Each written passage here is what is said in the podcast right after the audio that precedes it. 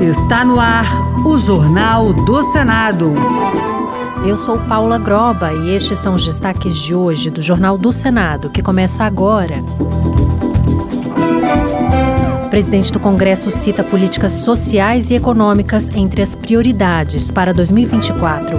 Em mensagem ao Legislativo, o presidente Lula exalta diálogo entre os três poderes para o crescimento do país. Governo deve manter desoneração da folha de pagamento e vetos ao orçamento de 2024.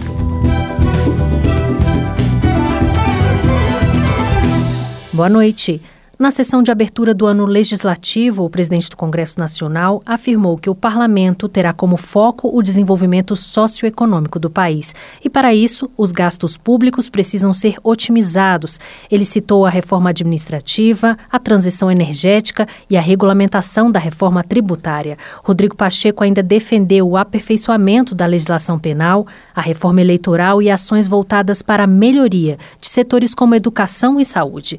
Os detalhes com o repórter Alexandre Campos. Segundo o presidente do Congresso Nacional, Rodrigo Pacheco, a melhoria das condições de vida da população passa necessariamente pelo fortalecimento da economia. Por isso, além de regulamentar a reforma tributária, ele afirmou ser preciso racionalizar o serviço público por meio de uma reforma administrativa que, entre outros pontos, melhore a qualidade dos gastos públicos. A regulamentação da inteligência artificial e a criação de regras para as plataformas de redes sociais foram outros pontos defendidos por Rodrigo Pacheco, que ainda destacou a importância de se iniciarem as discussões sobre o fim da reeleição e a definição de mandatos para os ministros do Supremo Tribunal Federal. Outro tema para o qual dedicaremos especial atenção será o da segurança pública urge a instituição de fóruns para debate sobre o crescimento da violência nas cidades e na zona rural. Pretendemos colaborar para a definição de institutos penais modernos e, sobretudo, eficientes, capazes de conciliar o combate efetivo à violência urbana e rural com a garantia aos direitos fundamentais. Na área social, Rodrigo Pacheco defendeu melhorias no setor educacional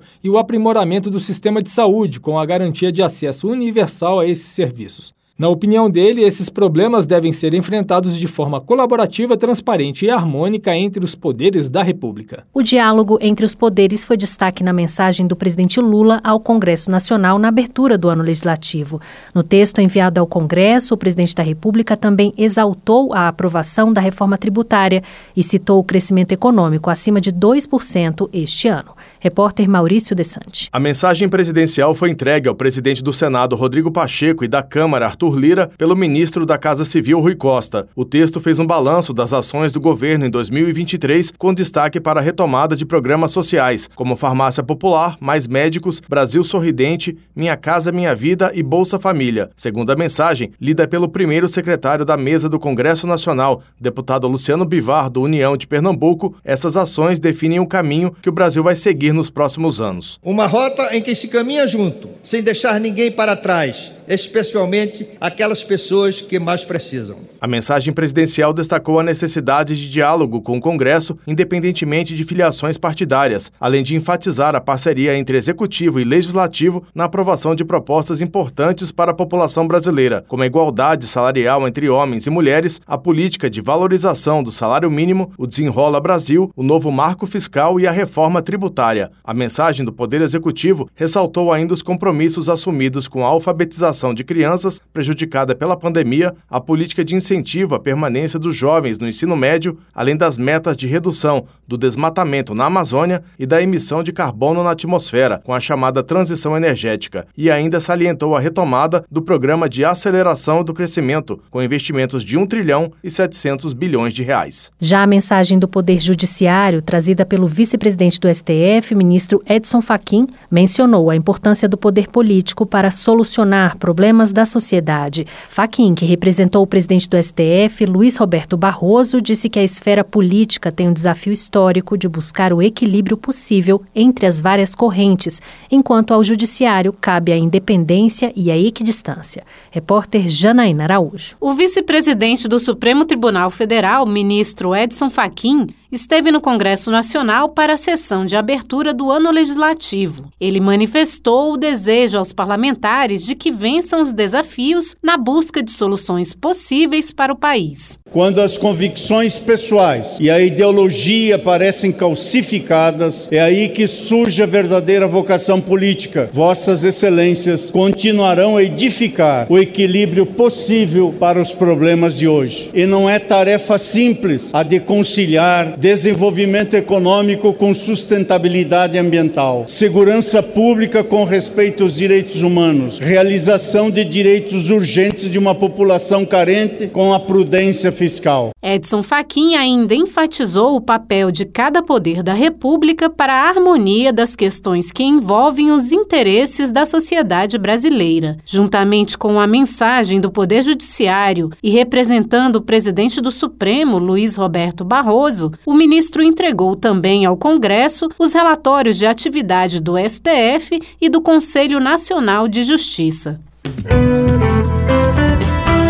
Uma das propostas da reforma eleitoral, também definida como prioridade em 2024 pelo presidente Rodrigo Pacheco, prevê que as eleições para prefeitos e vereadores devem ocorrer junto ao pleito para escolha de governadores e do presidente da República. A proposta de emenda à Constituição está sob análise da Comissão de Constituição e Justiça. A reportagem é de Bruno Lourenço. A proposta de emenda à Constituição, que prevê eleições gerais em todos os níveis, municipal, estadual e nacional, é encabeçada pelo senador Wellington Fagundes, do PL de Mato Grosso. Ele acredita que mobilizar o país para disputas eleitorais a cada dois anos traz mais prejuízos do que vantagens. Porque eleições de dois em dois anos praticamente prejudica o planejamento das administrações. Acaba uma eleição municipal, já vai se pensar na eleição nacional. Por isso nós trabalhamos muito e queremos sim ver essa proposta aprovada o mais rápido possível no Congresso Nacional. O presidente do Senado e do Congresso Nacional, Rodrigo Pacheco,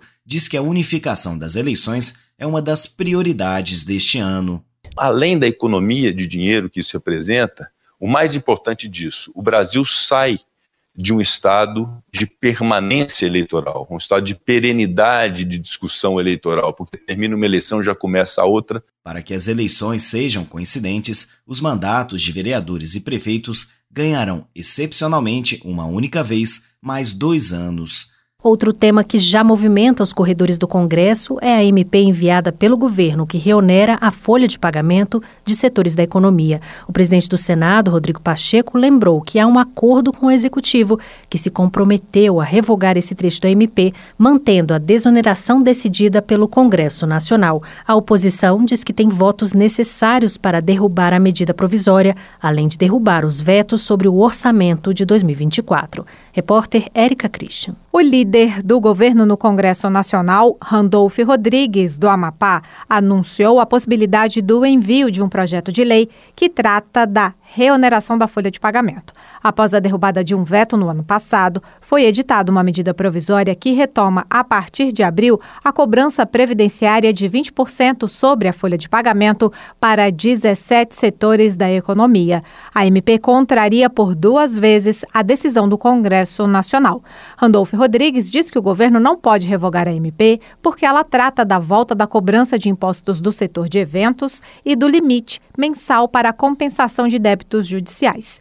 Ao rebater críticas do presidente da Câmara, Arthur Lira, Randolph Rodrigues destacou que os vetos ao calendário de pagamento das emendas de comissão e o corte de 5 bilhões e 600 milhões de reais do orçamento foram decisões técnicas. Não me parece adequado ser estabelecido por um dos poderes calendário de pagamento sem ter o conhecimento da receita. Se temos uma expectativa de receita menor, não podemos ter uma despesa maior. O senador Efraim Filho, do União da Paraíba, autor do projeto da prorrogação da desoneração da folha de pagamento, avalia que o presidente Lula desrespeitou o legislativo. Uma medida que foi discutida, debatida e votada por 10 meses no plenário do Congresso Nacional não pode querer ser desfeita por uma simples medida provisória e mais mais do que o conteúdo, a própria forma, faz com que se crie um precedente extremamente perigoso e nocivo né, para o equilíbrio entre os poderes. A equipe econômica cita uma renúncia de 9 bilhões e 600 milhões de reais com a desoneração da folha de pagamento.